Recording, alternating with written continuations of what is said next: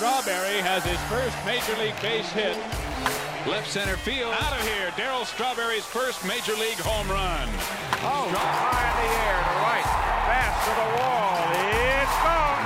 Home run number 38, and that is an all-time Mets record. There goes Strawberry. Not in time, and he's done it. A member of the 30-30 club. That ball may have hit the lights up there. It may have hit the top of the stadium. I can't believe it. And it is gone. A grand slam for Darryl Strawberry. You know, I have a bunch of stuff. Got the homes, got the cars, but have no peace, have no joy. I was very sick in my drinking and my drugging, and had to play the next day and get up there and hit home runs. And how did you take your life back? Well, through Jesus Christ. You're 14 years sober now, is that right? Yes, I'm an overcomer by the blood of the Lamb. Nothing great about me. So. Well, it is good to have you here in Bellingham. Those of you joining us at our Skagit campus, glad that you're with us. Those at Trinity Church of God in Boca Raton, and those of you online, thanks for being here today. I'm very excited for you to be here today because we have a very special guest. Some of you are very familiar with this person. Some of you have never heard of him, like my mom, who this week called me and said, "Are you having that Joe Peaches guy this week?" And I said, "It's Darryl Strawberry." So just to kind of, for some of you moms out there or others that may not know all the details, let me give you a couple of stats. Rookie of the year, 83, 10 times 20 home runs in a year, 3 times 30 home runs, 8 grand slams, 335 career home runs. 8 times he was on the All-Star team, 4 times won a World Series, and so many other stats that we could go on to. 17 years in the MLB. Now he speaks all across the world, really, and in some of the largest churches in the United States. And today, he has chosen to be here in Bellingham to join us, and in Skagit to be a part of this. So I'm wondering if today you could get here and in Skagit online, you could get the hugest welcome to Darryl Strawberry as he comes here.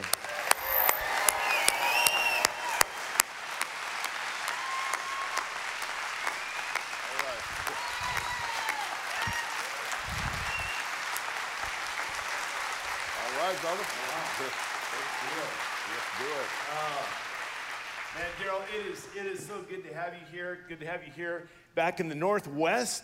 Welcome to the Northwest again. You were here in the Northwest between your junior and senior year in high school, played a baseball tournament in Seattle. Yeah, we got a chance to play here, myself and Eric Davis, and it was pretty cool, you know. And I remember coming here, and they were saying, well, this ballpark, nobody really hits home runs. And we said, okay, you know. And we went to the ballpark and looked at it. It was very small compared to the ballparks we played in, and we hit 7 the first night. Yeah. Kind of a good initiation. Not only that, but you actually had the chance to play for the Mariners. In fact, I brought this old school uniform, thinking maybe you'd put this on. It looks a little bit too small. Well, you know? Well, we can cut the sleeves off and show a little midriff. That would be good. You had the chance to play for the Mariners. I did. When I became a free agent, they contacted me and said, you know, we have some pretty good young players, and would you think about and consider coming here? I was in negotiations with the Dodgers, and the guy Roger, who was part of the team, he drafted me when I was with the Mets, and he was with the Mariners. The only problem I think they had, the only problem was they played in the Kingdome. You know, it was just AstroTurf, and I really didn't want to, you know, play the rest of my career on AstroTurf. It was so bad, you know. So, but I didn't realize that they would be getting a new stadium and everything. But he had talked to me about that, and he wanted me to fly up here and meet the owners and talk to them. But I really never got a chance to do that, and I ended up signing in LA. Yeah. So that was in the era of Junior and A-Rod, the Big Unit, A-Rod, Martinez. I'm just thinking, if you would have played, we probably would have won a World Series. Well, not just because I'm single-handedly holding you responsible for the fact that the Mariners are, them and the Nationals are the only two teams that have never been to the World Series. I mean, we suck. Not. Oh, well, they came pretty close. They had some pretty good runs there, you know, with the teams they had, and. You know, getting in the playoffs, you just have to be a different player. You have to have a different mindset. It's not like the regular season. It's a short, you know, it's a short series, and you have to make the best out of it. And I think a lot of times guys get into playoff seasons and they start to panic a little bit, try to do too much. And I was one of those guys. I always said pitchers are stupid. They're gonna always throw a fastball and leave it up somewhere. You just hit it out the ballpark. Yeah, oh, that's easy. Yeah, yeah, that's what I always say. Just hit it out of the ballpark. Yeah, good. Hey, Darryl and I have been able to spend some time together, and we have a lot in common. We both played varsity baseball our freshman year in high school. Yeah. For different reasons. He was a phenom. Our school was small. They only had 8 guys that wanted to play, and they recruited me. So that was the other thing. Is that cool. We both played right field. What was wrong with that? For different reasons. Well, you thought they put me in right field because no one hit there. That's why. They'll put Marble out there. We won't get any errors with him. So. Well, they always say that about right field, but that's not true. You get a lot of action. In my level, it was. It was. Yeah. No one could. They was just protecting you. That's all. Yeah. Yeah. Another thing we have in common is we both had a little short stint in our life as rappers. Oh, yeah. Yeah, yeah. Yeah, Darryl produced a rap album, or a song called Chocolate Strawberry. Right. Yeah. And my name is Darryl. You can call me D. You can call me D. Can I call you D? You can call me D. All right, D. All right. So, and I thought, you know, maybe we could kind of resurrect that. I could beatbox for you. You can beatbox. My name is Darryl. You can call me D. You can call me. Call me. Yeah. Yeah. DJ D and Pastor B. Yo. There you go. Yeah. That's a pretty good combination, you know? Yeah, I think so. Yeah. And my mom would buy the album. Will she? Yeah. Would she know us from Darryl? Huh? Would she know us from Darryl Strawberry and not Darryl Peaches? Joe Peaches. It's all it is today. So, Darryl, you were on the cover of Sports Illustrated 7 or 8 different times. We've got some pictures of that. I never was. That's where we don't have that in common. ESPN did a 30 for 30 called Doc and Darryl about you and Doc Gooden. Baseball cards. Some of you are here today with your baseball cards. This one came out of a Raisin Bran box. This wasn't Topps. This wasn't Donruss. This was Raisin Bran. That's pretty cool. That is cool. It doesn't even have the team. No. They probably didn't have the rights to that. So no, that's what I'm saying. Just a blue hat.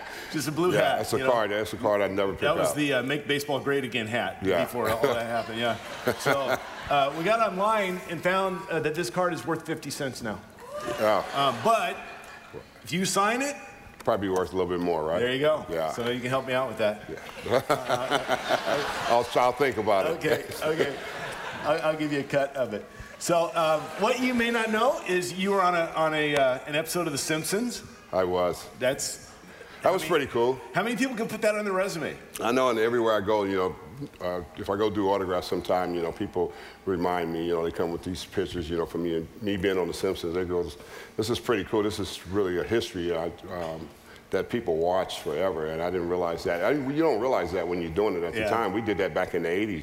Yeah. And it was pretty cool doing that. Yeah. And it's still running. That show is still running today. So. Homer at the bat. Homer at the bat, yeah. Oh!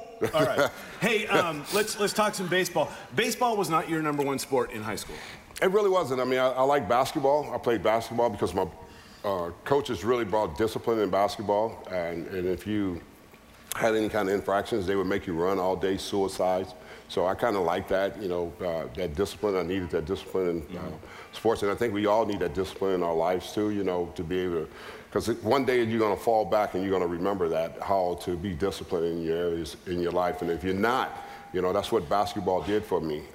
If you're not disciplined, then you can never get to the place where you need to get to in life. Yeah. I think a lot of times we just think, sports, is really just a great outlet for you, for you to go out there and, be energized and just become a different person. But at the same time, you need that discipline when you're playing sports too. Well, there's a couple guys, John Mosley and Brooks Hurst, Coach Hurst, that really instilled that in you and to a certain degree shaped you and formed you as a young man because, and we'll talk about your dad later, but they were kind of this, almost a father figure, very influential in your life. Yeah, they were. Coaches and teachers will have the greatest influence on young people's lives. Yeah. No matter how you look at it. I mean, the parents are the parents, but coaches and teachers, they spend more time training your kid and developing your kid in such a way that you could never imagine. And that's what they do. the coaches did in my life. Mr. Mosley was that coach. Brooks Hurst was our coach. We were all African-American school, and he was a white coach. And he brought tremendous discipline to all of us. You know, we ended up playing a lot of big games. We ended up, because we were fundamentally sound. He taught us the fundamentals of playing baseball. And we became a great team in 1979 and 1980. We even ended up playing at Dodger Stadium those 2 years in my high school year. Yeah. So at the in that season, your senior year of high school, you get drafted. I read a statistic that of all the guys that play high school baseball, 0.5% get drafted. So that's like 5 out of 1,000 guys that play high school baseball. Of those that do get drafted and to make it through the farm leagues to the bigs, that's only 9.8% of those, what have you. You're, what, 18, 19 years old. You're not only a first-round draft choice, you are the first pick of the first round, which, if you don't know what that means, is of all the young players that are available in the entire world, you come up number one. Yeah, I was the first pick in the draft, 1980. Yeah, but there was a wrestling match because you're drafted number one, but you also had a scholarship to Oklahoma State. I did. I had a scholarship to go play basketball and baseball at Oklahoma State, and I had to make a choice what I was going to do. And I really wanted to play baseball because I really loved that one-on-one competition. I think that was that made me feel good about myself to be able to go, you know, one-on-one instead of going, you know, basketball was a little bit, you know, you got to play more team sports, but. You know, when you're facing a guy and who's on the mound, you know, who I know is dumb, you know, so. Are all pitchers dumb? Oh my God, they are so dumb. They just like. Hey, some of them are really good, but you're gonna face the good ones. The good ones are gonna give you a battle, but the majority of them, you know, they just got the ball in their hand. And they think they could. You know, they think they can wheel and deal, and they think they can throw it by us. It's like, this guy is so dumb, he's so stupid. He just don't have a clue. Yeah. All right, so you get drafted by the Mets. You go through their farm system. 3 years later, May 6, 1983, you come up to the bigs. First major league game. Is that in Shea Stadium? You guys are playing? Shea Stadium. Yeah, you guys are playing Cincinnati. Yeah. And you're up against Mario Soto. He strikes you out 3 times that night. He walks you once or whatever. It's a long game, 13 innings, but at the end of the game, you have a batting average of .000, which is something else you and I have in common. Well, that was my lifetime batting average. Yeah, that was just the beginning, though. Yeah. One at bat, you know, a couple at bats. You know. But was there some doubt in your mind? I mean, here's your first, and there's great expectations on you. Here's this number one draft choice. He's finally coming up to the bigs, and you come out of that first season. I mean, well, there's always doubts, you know, with inside of yourself, you know, getting to the big leagues. That was my dream when I was a kid. 14 years old, I knew I was going to the big leagues. I made it up in my mind, and. You know, coming to the big leagues at such a young age, 21, I thought I should have been in big leagues at the beginning of spring training, and I wasn't that year, and I had to go down to the minor leagues. I spent about a month and a half down there, and then I got called up, and when I came up, you know, I was facing Mario Soto. You know, he was one of the top elite pitchers at that time, and he punched me out 3 times, you know, and I tipped my hat to him, but he never got me after that. You know, I made sure of that, you know, because you learn your lessons behind that. You gotta have a tape recorder in your mind to remember, you know, what happens and when you're playing sports, and that's why you become great at it when you can do that. You can develop that inside. So, you know, that first test was that first test, but I had to move forward from there. And once I started moving forward, I started off real rough at the beginning of that rookie year. Just like life, sometimes we may start off rough, but you finish strong. I started off real rough at the beginning of that year, but I went on to win Rookie of the Year because as I got comfortable, I started to believe in myself. Yeah. Well, you know, before, and I was kind of giving you a bad time about striking out, not having a batting average. I want to read. I want to read for you because some of you aren't aware of this. What goes into trying to hit a 95-mile-an-hour fastball? All right. This is science. From the release of the pitcher's hand, you know, 60 and a half feet from the mound, to the time a 95-mile-an-hour fastball, the time it reaches the plate is around 425 to 450 milliseconds. That's, we're talking about less than a half a second. Now, on the other side, it takes 150 milliseconds on average for a Major League Baseball player to get the bat around. So we're talking about tens of milliseconds here in terms of the middle, where decision-making cells receive their input from the eye by way of the brain's visual cortex. It takes at least 43 milliseconds for information about the velocity and trajectory of the baseball to be sent from the retina to the higher visual cortex. And what happens during the actual decision is a neurological mystery. But then when it happens, during the entire middle part of the pitch, the batter must time the ball and decide not only if he should swing, but where to swing. He must start when the ball is approximately 25 to 30 feet in front of the plate. That'll arrive now in 250 milliseconds later, about the limit of human reaction time. The bat must make contact with the ball within an even smaller time range. A few milliseconds error in timing will result in a foul ball. Position is important too. Hitting the ball only a few millimeters too high or too low results in a fly ball or a grounder. Hey, I would just tell you, if you're playing baseball, don't think. Yeah. I mean, you read that and you wonder, how does anybody ever hit the ball? And you hit 335 home runs. Well, because you don't think about it. You know, it's your hand and eye coordination. You know, you don't think about what's going on. You get there and you see the ball and you hit the ball. I mean, too many people start to over-examine the game. You know, it's just still the same. You know, the fundamentals of baseball has always been the same and will never change. And if you stay in the fundamentals of baseball, that's how you become great. You stay in the fundamentals of whatever sport, whatever you're doing in life. It's fundamentals that you have to stay in. And I think we get outside of that and we want to try all these other things. I mean, if I wanted to try all these other things, to think about this and think about that before I got in the batter's box, I've already had a plan before I ever got in the batter's box. Yeah.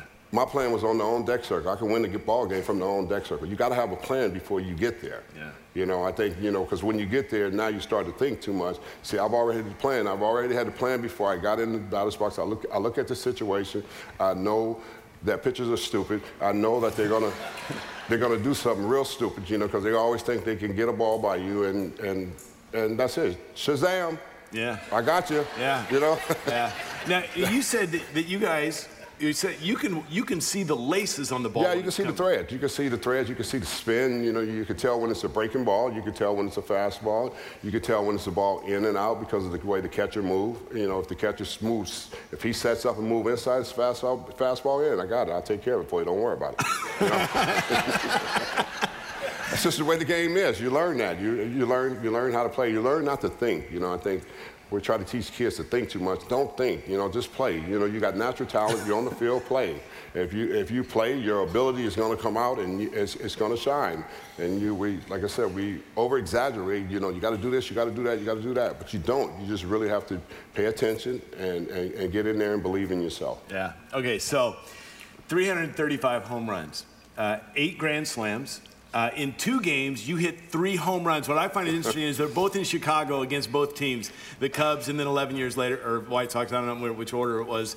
Cubs first. Cubs first. Great, 8 grand slams, 3 in a game, twice, your first one. Of all the home runs, is there any that are like, that stick out to you? Yeah, it was that one in 1985 against the Cardinals. And Ken Daly, he hung me a breaking ball, and I hit it off the clock in St. Louis and broke the clock. Because we didn't like the Cardinals, you know. We were the Mets, and they were the Cardinals. We couldn't stand, you know, Tommy Hurt and, you know, Ozzy doing his backflips. And, you know, I wanted to flip him when I slid it to second base, you know.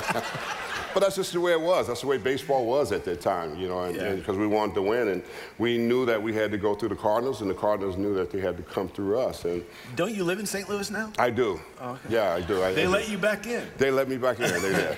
But then they're a lot nicer. They just say, well, we really didn't like you when you played with the Mets, you know, because you guys were a bunch of pond scums, you know. Yeah. So, but they let me back in, you know, now because, you know, they see that, you know, my life is not about baseball anymore. Yeah. Yeah. Yeah.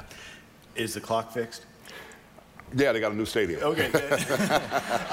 Well, is there any pitcher that you dreaded, you feared, you didn't like to go? Yeah, Nolan Ryan. I hated facing Nolan Ryan. You know, Nolan Ryan was a big old country boy, and he was really mean.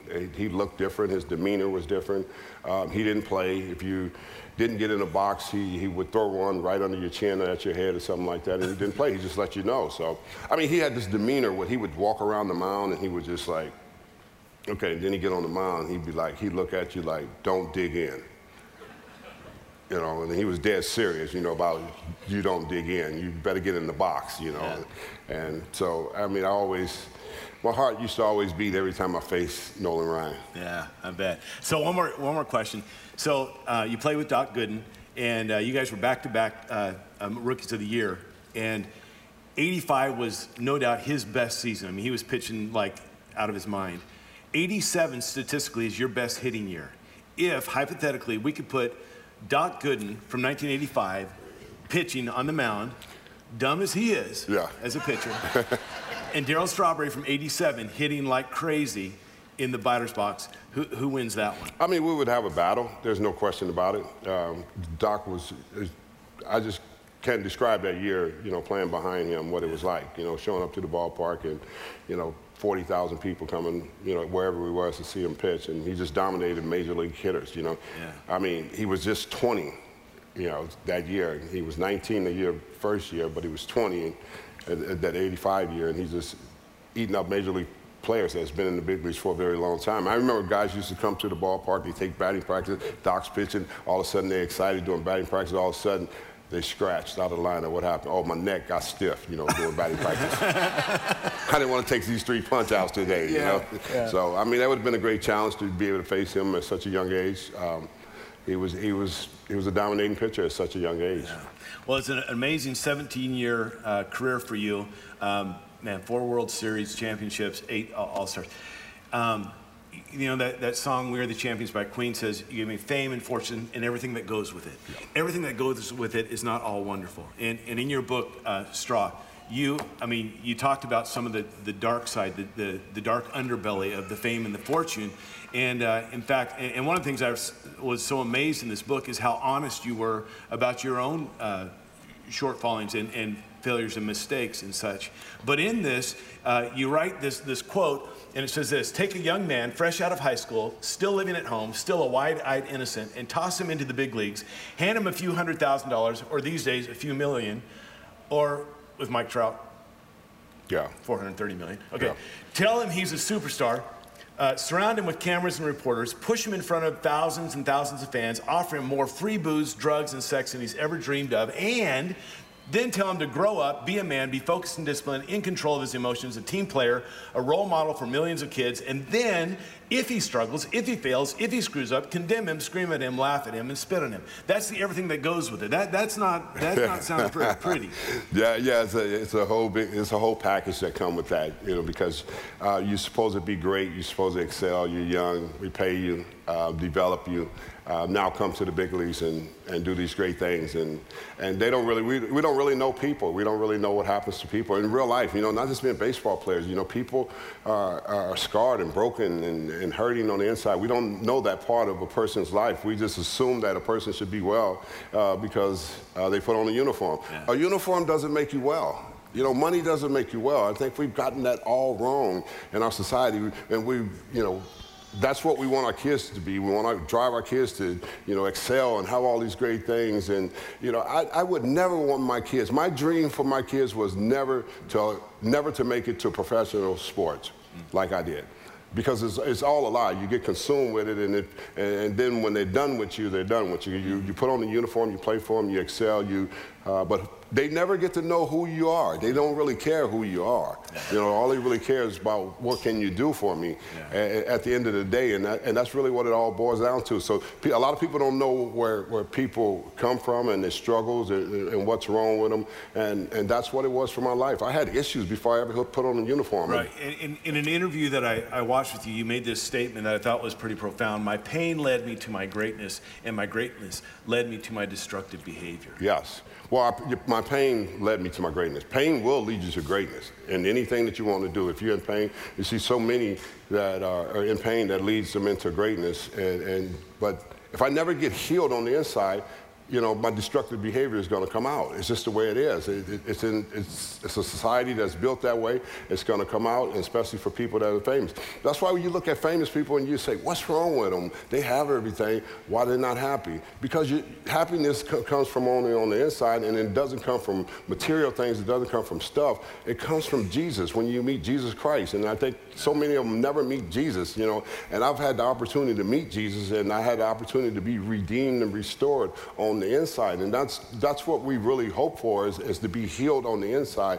And I tried all these things. I've been privileged my whole life. I had lived behind community gates, had millions of dollars, had homes, had cars, had whatever I wanted, but I never had peace. I was never at peace in my life, and I think a lot of times we search and think that all these earthly things are going to make us well, but they're really not. The Bible says heaven and earth will pass away, but not my word. Heaven and earth will pass away. All these things will pass away. This means nothing, and most most of us miss it because we never picked up the Bible. That's where I was. I never picked up the Bible. I had every earthly thing, but I had no peace with all the earthly things. Yeah, maybe you should preach about that sometime. That's awesome. Hey, speaking of God's word, and Mark says, what good is it for a man to gain the whole world, yet forfeit his soul? You have kind of your own version of that when you said all the fame, all the success, all the money in the world don't add up to a thing if you're hurting in your soul. Some of this goes back to your childhood with your dad. Yeah, that was the rejection of my father. You see, my father came home for the last time at the age of 14, pulled out a shotgun, said he was going to kill the whole family. He was alcoholic, drunk. So me and my brothers went into action. We came close to killing my father that night. Had it not been for my mother getting us out the house, we would have killed him. See, it could have been a tragedy in my life before I ever put a uniform on. Most people don't even. I was scarred before I ever put the uniform on. And brokenness is so real. You know, we're living in back then, for me, we're living in a society today where brokenness is all over with our young people, and they all, you know, getting addicted to opiates and heroin and losing their life. Brokenness is real. Lawlessness brings about brokenness. It leaves broken children, and it leads them out there where the enemy can, he can have his way with them. And that's what it was with me. That's what the enemy does. Jesus said it in John 10:10. He said, the thief does not come except to steal, kill, and destroy. I have come that they may have life and may have it more abundantly. We think abundant life is stuff and fame and fortune, but it's not. Abundant life is peace, joy, wisdom, knowledge. You get so much greater stuff from God, you know, if you understand the Bible. If we can get back to training our young people up into the Word of God, they will never have to face all these trials and tribulations like some of them. That's why I had to face so many trials and tribulations, because the Bible talks about it. It says, my people perish because of lack of knowledge. There's no understanding of God's word. That's why we're perishing, because we're consumed with all these earthly things, and we want these things to make us feel well. This stuff never makes you feel well. It will never complete you. The only thing complete you is having a personal relationship with Jesus and understanding who Jesus is, and understanding Jesus going to the cross. When he hung on that cross, that blood on that cross, that blood is clean. That blood purifies you, washes you, liberates you, redeems you, brings you to wholeness, righteousness that you could never get from anywhere else. We're searching in all the wrong places and thinking, well, if I had just had a little bit more of this. No, if you had more of the biblical principles in your life, you would live an abundant life that Jesus is talking about, that we live. We get to live an abundant life, and the abundant life is not stuff. You know, we need to get past that. Abundant life is the joy of God himself. Right on. Yeah, that's good. Yeah. Yeah. Yeah. That's awesome, man. But the enemy is a deceiver, and has always been. And we believe those lies, and those lies lead us to a destruction. Not the next quote, but the one after. Go two quotes next. There we go. This is your own description of believing lies and out of your brokenness, following after that. Picture a man falling down a long, long flight of steps. Bang, crash, boom, bang. He falls and falls head over heels. He keeps crashing down those steps, down and down and down, until finally he lands at the very bottom, cut, bruised, broken. His head is swimming. He lies there flat on his back. That's me from 1994 to the 2000s, falling, falling, and finally bottoming out. I mean, it was in all kinds of arenas. I mean, relationally, divorces and law issues and prison time and drugs and addiction and sex addictions. I mean, there was just a ton of stuff. Yeah. Well, yeah, because, you know, Pastor, I was living a lie. I was living a lie separated from God. You know, I was living a lie in sin, and that kept me separated from God. And I just kept going on and on and on, you know, and I got to a point, I just was asked to just, God, just let me die, you know, please, just let it be over, you know. I mean, I ended up in addiction for a long time. You know, addiction is real. I ended up shooting dope and smoking crack for years, and I ended up with cancer twice and losing my left kidney in my second surgery. So if you've never seen a miracle, you're looking at one today, church, because God is a miracle maker. He makes from a mess to a miracle. That's what he does. The mess of our life, and he turns it into the miracle of who he is when we decide to commit, you know, when we decide to give our heart and give our life, you know. You know what? I just got tired of being a hypocrite. I didn't want to be a hypocrite no more. I didn't want to straddle the fence. Oh, I know Jesus, but I didn't really know Jesus, you know. And that's what happens, you know. If you can stay in the pit, or either get out of the pit, but you can't get out of the pit by yourself. The pit of life, you know. The only one who can get you out of the pit of life, out of the pit, is Christ himself, because God found me in a pit and brought me to a pulpit. And I'm not even qualified. You know, I preach the gospel now all over the world today, and I'm not even qualified to preach it. And when he called me, I was like, you got the wrong guy. Don't you know I'm a mess? He says, that's just what I like, a mess for my messes, you know. And when he called me, I didn't want to answer the call. He called me 9 years ago to start preaching. And I was telling him, you got the wrong guy. I says, I'm not qualified. He says, no one is qualified. I qualified the call. That's right. Yeah. Because I'm God. Yeah. And he does. I mean, he's so cool, he completely does it when you surrender yourself. You got to surrender yourself for real. I mean, that's what I said, I didn't want to be a hypocrite no more, just straddling the fence and saying Jesus, and I know his name, but I deny his power. His power is greater than his name. And we just got to get to a place as people where we're not like the scribes and the Pharisees, you know, when they didn't know him when he was hanging on the cross. And he said, Father, forgive them, for they know not what they do. And he says, Father, why have you forsaken me? But his last words on that cross was, it is finished. He completed it. He went to the tomb early Sunday morning. 3 days later, he rose up from the tomb. Right on. Yeah, well, I was just going to say, when he says it is finished, it's the finished work of Christ on the cross. He's not finished. He's just getting started. Go ahead, Pastor. Say it, yeah. Yeah. Say it, brother. So, well, because we celebrated that last weekend, the resurrection of Jesus, that it wasn't just 2,000 years ago. It's our reality today. And we ended with this verse last week. Praise be to the God and Father of our Lord Jesus Christ. In his great mercy, he has given us new birth into a living hope through the resurrection of Jesus Christ. It is finished, but it is starting.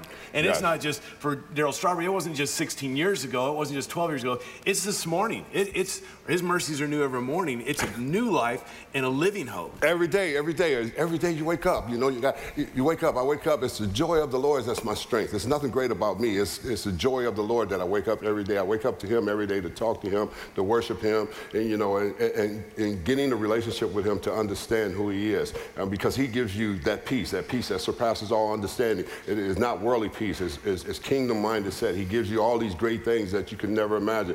And just like you said, it is finished. Yeah, it was finished at the cross. He finished everything. Everything that could kill you, Jesus already killed it, because he was just starting. Like you said, it was the beginning of the work that he was going to do for all of us, so that we can come to this place and we can live this life here with peace, you know, with peace inside of ourselves, you know, the confusion. We get consumed with all these other things. We let all these other things confuse us instead of listening to what the Bible is trying to teach us. Yeah. And one of the things that I think is a part of your message from hearing your message, from reading your book, is that you want to give people hope in Jesus. Because there's a lot of people that feel hopeless, and you've had some pretty hopeless situations in your life. One more quote from your book. You said, God had a purpose for me, and he gave me a lot of second chances, third chances, fourth chances, fifth chances. But God didn't give up on me. I truly believe he doesn't give up on any of us. We just give up on ourselves. And I think there might even be people here or at Skagit or watching online today that are feeling hopeless, feeling like they've given up on themselves.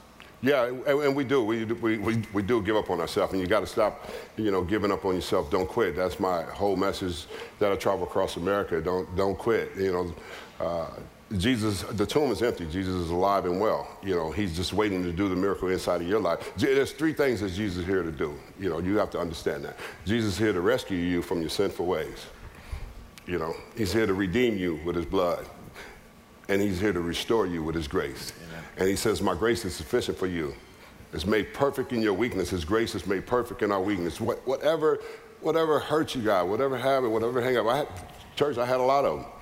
But I've been delivered. I'm an overcomer. I'm not a victim. I'm an overcomer by the blood of the Lamb, what Christ has already done. You know, if you understand the Bible and you understand, you know, the Word of God, then you'll come to that place and you'll have victory over this situation in your life, no matter what it is. There's nothing too hard for God. You know, absolutely, God's so funny. He's got such a great sense of humor. I ended up in a Florida State prison with a T17169. I ended up, like I said, with cancer twice and losing my left hand. God was doing for me what I couldn't do for myself. Everybody else was laughing, but God had a great plan, because God always has a great plan. God never makes mistakes. He'll never leave you nor forsake you. He'll never make mistakes. He's already know what he's doing with people's lives. It's just up to us, especially a man. A man needs to get rid of his ego. See, I had to get rid of my ego. My ego of society kept me believing that I'm all that in a bag of chips. See, that's what your ego. Ego is a three-letter word. Easing God out. an ego. God needs to crush your ego. When you look through the Bible, everybody that God picked in the Bible, they was not perfect. You know, Moses had a speech impediment. David was a womanizer. Jonah was told to go to Nineveh to preach the gospel. He jumps on the boat the other way, go to Tarshish, ignores God. God throws him in the belly with fish 3 days, 3 nights. God's got a great sense of humor. Then he comes out, Jonah comes out of the belly with fish, and he goes to Nineveh and tells him to repent. The whole city gets saved because of one man obeying God. See, God just needs us to be able to come to that place where we can obey him and we can say, yes, I'll do it. See, that's what happened to me. I finally said yes. And it wasn't, I didn't do it alone. You know, you think about the Israelites, you know, they could have been in the promised land had they listened to Moses in 11 days. But they complained so much, God sent them in the wilderness for another 40 years. God will leave you stuck right where you're at. But if you're willing to listen, you can be in the promised land. You can be in the land that you don't even know about. You can be a descendant of Abraham, Isaac, and Jacob. You get to eat from a land that you don't even know about. God's going to always do the same thing. The church is amazing. People just don't participate. See, me and my wife participated because my wife, God used her to lead me back to the cross. God always going to use people to help people. He used my wife. 16 years ago, she was pulling me out of dope houses. I was shooting dope, smoking crack. She was banging on doors, kicking them down, coming, pulling me out. She wasn't even my wife at that time. But she pulled me out, and she said, God's got a plan for you. I said, why don't you and that God just leave me here and let me die? She said, you're just not that lucky. But, so what am I saying? I'm saying to so many of you here today, you're just not that lucky. God loves you. God is crazy about his people. That's right. All we have to do is come back and give him a heart. God don't need money. He don't need fame. Jesus is the most famous person I ever met. He got up from that tomb. You ain't gonna never meet nobody that's gonna get up from a tomb. He's the only one. That's the most famous person I ever met. Everybody else is gonna die. All of us, everything gonna pass. So we just have to get to a place where we're not consumed with so much of this earthly stuff, social media, and all these things. All that is lies, you know, this and that. Hey, read that book. Yeah. I'm telling you, I don't know what took me so long. I sleep with that book now when I'm on the road. That's how good it is. Taste and see that the Lord is good. So many of us need to get to a place where we taste and see how good God is. Yeah. You know, why keep eating that Burger King when you can eat steak? Yeah. Yeah. Hey, Darryl, let me just want to kind of keep an eye on our time. I want to have you share about your dad. You talked about the pain mm-hmm. that he inflicted on your life, and actually when you were 14, he basically went out of your life. Tell us that story. Yeah, it was a rejection. Never came around my life until I became important. He saw me start playing baseball in high school, and he called my brother and he said, is he really that good? My brother said, yeah, you got to come see him. So he eventually came and saw me stood up on the hill and watched me play. Then he saw all these scouts, major league scouts at my game. And then he finally came down and he saw me play, and he saw that I was pretty good and everything. And he tried to develop a relationship with me, but I never developed a relationship with him. You know, I hated him because he beat me and said I'd never amount to nothing. And then 5 years ago, you know, I was going to do a men's conference out in California. And the Lord just came all over me. And he says, okay, my father was in the hospital down in San Diego. And the Lord came over me. He says, I want you to go see your father Sunday. This was Friday night. He said, I'll go see your father Sunday in the hospital after you preach at the men's conference. And I said, you got to be kidding me. And he says, no, I'm not kidding. He was all over me. I called my wife. I said, pray God is all over me by going to see my father. And my father said that night I was laying there, he was just challenging me. He says, how dare you not forgive him, and I forgave you. And I called Tracy, and she prayed for me. And when Sunday came, I went down there. And he said, go down to the hospital. And he said, repent to your father and ask him to forgive you.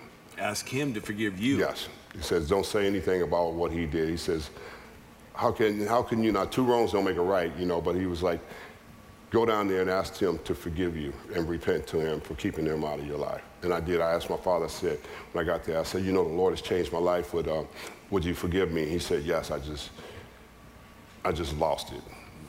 I cried. I laid in his lap and I just cried. I cried so hard, and I said, God, please forgive me, you know, because I was wrong. And God said, raise up. And then in that moment, God said, raise me up. And as he raised me up, he says, now lead him in the center prayer and lead him to me. there was a man that beat me and rejected me. I was leading to the Lord. Wow. I said, would you accept the Lord? And would you ask God, you know, for your forgiveness? And he was like, yes. He was laying in the hospital. And tears were coming out of his eyes, tears coming out. Here I am, leading him to the Lord. And then God says, don't you ever forget, it's never about you. And he said, the forgiveness was not for your father. The forgiveness was for me. That's why I was broken for so long, mm-hmm. because I wouldn't forgive. And I got set free immediately, and he goes on to pass, you know, like 3-4 months after that, after I'm leading to the Lord. Wow. So we just need to know, we think it's about us all the time, yeah. and it's really not about us. It's about God's plan and God's will that he has for our life, and we must always forget that and never forget that, and we must always pray for others. You know, I think that's so important. Yeah. You know, Darryl, so much of what the media, what people know about you is really, it's about numbers. Here's your stats. Here, I mean, I did it today. Here's your stats, or here's the amount of money you got in this contract. All these numbers, or even when you play for the Mets, you're number 18. When you play for the Dodgers, number 44. It's a number. When you play for the Yankees, it's 39. These numbers. The Florida Department of Corrections has T17169. I got that number down. Yep. So, but it's all about these numbers. But Darryl Strawberry is not a number. You're not a statistic, good or bad. You're not a baseball. You're a child of God. Yeah. That's your identity. That's our identity. That's the identity we can have. We try to put these numbers. We try to rack up our numbers. Jesus said, "There's one number. It is you. Number one, I love you." That's right. You know, we do. We try to rack up these numbers and these worldly status, and they mean nothing at the end of the day, because when you die, you know, they're going to talk about you for a week, and then they ain't going to talk about you no more.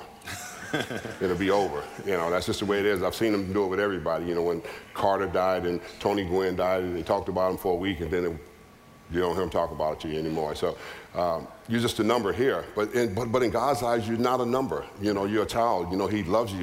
He wants you to have this wonderful life of doing great kingdom work here. You know, we miss it. So many of us miss it doing the kingdom work. Because Matthew 6:33 talks about it. It says, seek ye first the kingdom of God and his righteousness. Then all these things will be added into you. He's talking about the great kingdom work that we get to do here among each other. We get to love each other. We get to help each other. We get to bring those that are hurting, those that are lost, those that are in the pit somewhere. We get to go back and get them and pull them out of the pit and says, Jesus, Jesus, Jesus, Jesus loves you. No one's a mistake to Jesus. We all make mistakes, we all fall short, but no one's a mistake to Jesus. Jesus, 2,000 years ago, he went for the lost and the sinners. He's hanging out with them. The Pharisees and scribes are always pointing at him. What is he doing with them? Because he wanted them well.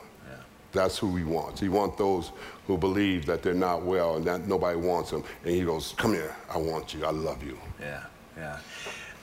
Back to the hope that we have in Christ.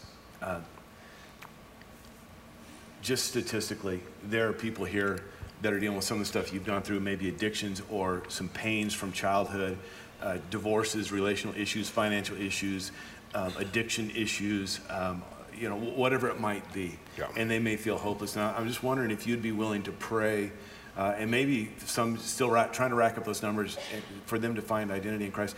Would you be willing to pray for us this morning, and just for that hope that we have in Christ? Sure. Yeah. Yeah. It doesn't matter where your life is and what you've done. God is not mad. God is never mad. But see, we got to get to the place as a church and as a body of Christ. We got to get to the place where we trust God. It's so important to understand we trust all these other things. We trust TV, stock market, and this and that, but we will not trust the Bible. Proverbs 3:5-6 says, trust in the Lord with all your heart. Lean not on your own understanding. In all your ways, acknowledge him, and he will direct your paths. God's got a perfect plan for all of us. No matter what you've been through, no matter who's hurt you, God wants to restore you. Let him restore you. Some of you need to go back and forgive somebody. Some of you need to change and turn from those wicked ways, worldly ways. Some of you need to come to the cross. Some of you need to commit to church. Some of you need to get involved in small groups and everything so you can grow and you can develop and you can be discipled. That's what this is about. Don't miss it. See, I almost missed it because the society was telling me I was great. They were lying to me. There's only one great one, and his name is Jesus. That's right. And he meets you right where you're at. So challenge yourself. Am I really in this plan? or I'm just showing up every day, or I'm a Christian, but I really don't follow the biblical principles. See, I used to be like that, but today it's about the biblical principles. 1 John 4:4 says, greater that he that's in me than he that's in the world. It's a great one that lives inside of me, Christ himself. Galatians 2:20 talks about it. I have been crucified with Christ. It is no longer I who live, it is Christ who lives in me. It is Christ who wants to live in you. Let him be Lord over your life. He is great. He's the great I am. Let us pray. Father, we love you. We honor you, praise you. Father, we thank you for the hearts of your people. Father, they have heard your word, heard you speak, Father, and those that are struggling, have some kind of issues, worldly issues that just keeps them in bondage, Father. We ask that you break the bondage over them right now, Father. Give them strength to be able to stand up and say, you know what? I need help. I want to be free, and nobody can free me but Jesus. Father, those that are here that don't think you are who you are, let their hearts be ministered to throughout the day so they can know, and that they can come back home and have a personal relationship with you. We don't need a relationship with each other. We need a relationship with you first so we can have a relationship with others, Father. Father, we thank you for your grace, your mercy, your love. Father, we ask that you would take this petition right now and we seal it in your wonderful Son's name, Jesus Christ, and we give you glory. In Jesus' name, amen. Amen. Amen. God bless you guys. Hey, Darryl. Thank you, brother. Thanks, brother. All right. Well, let's thank Darryl. Let's thank him.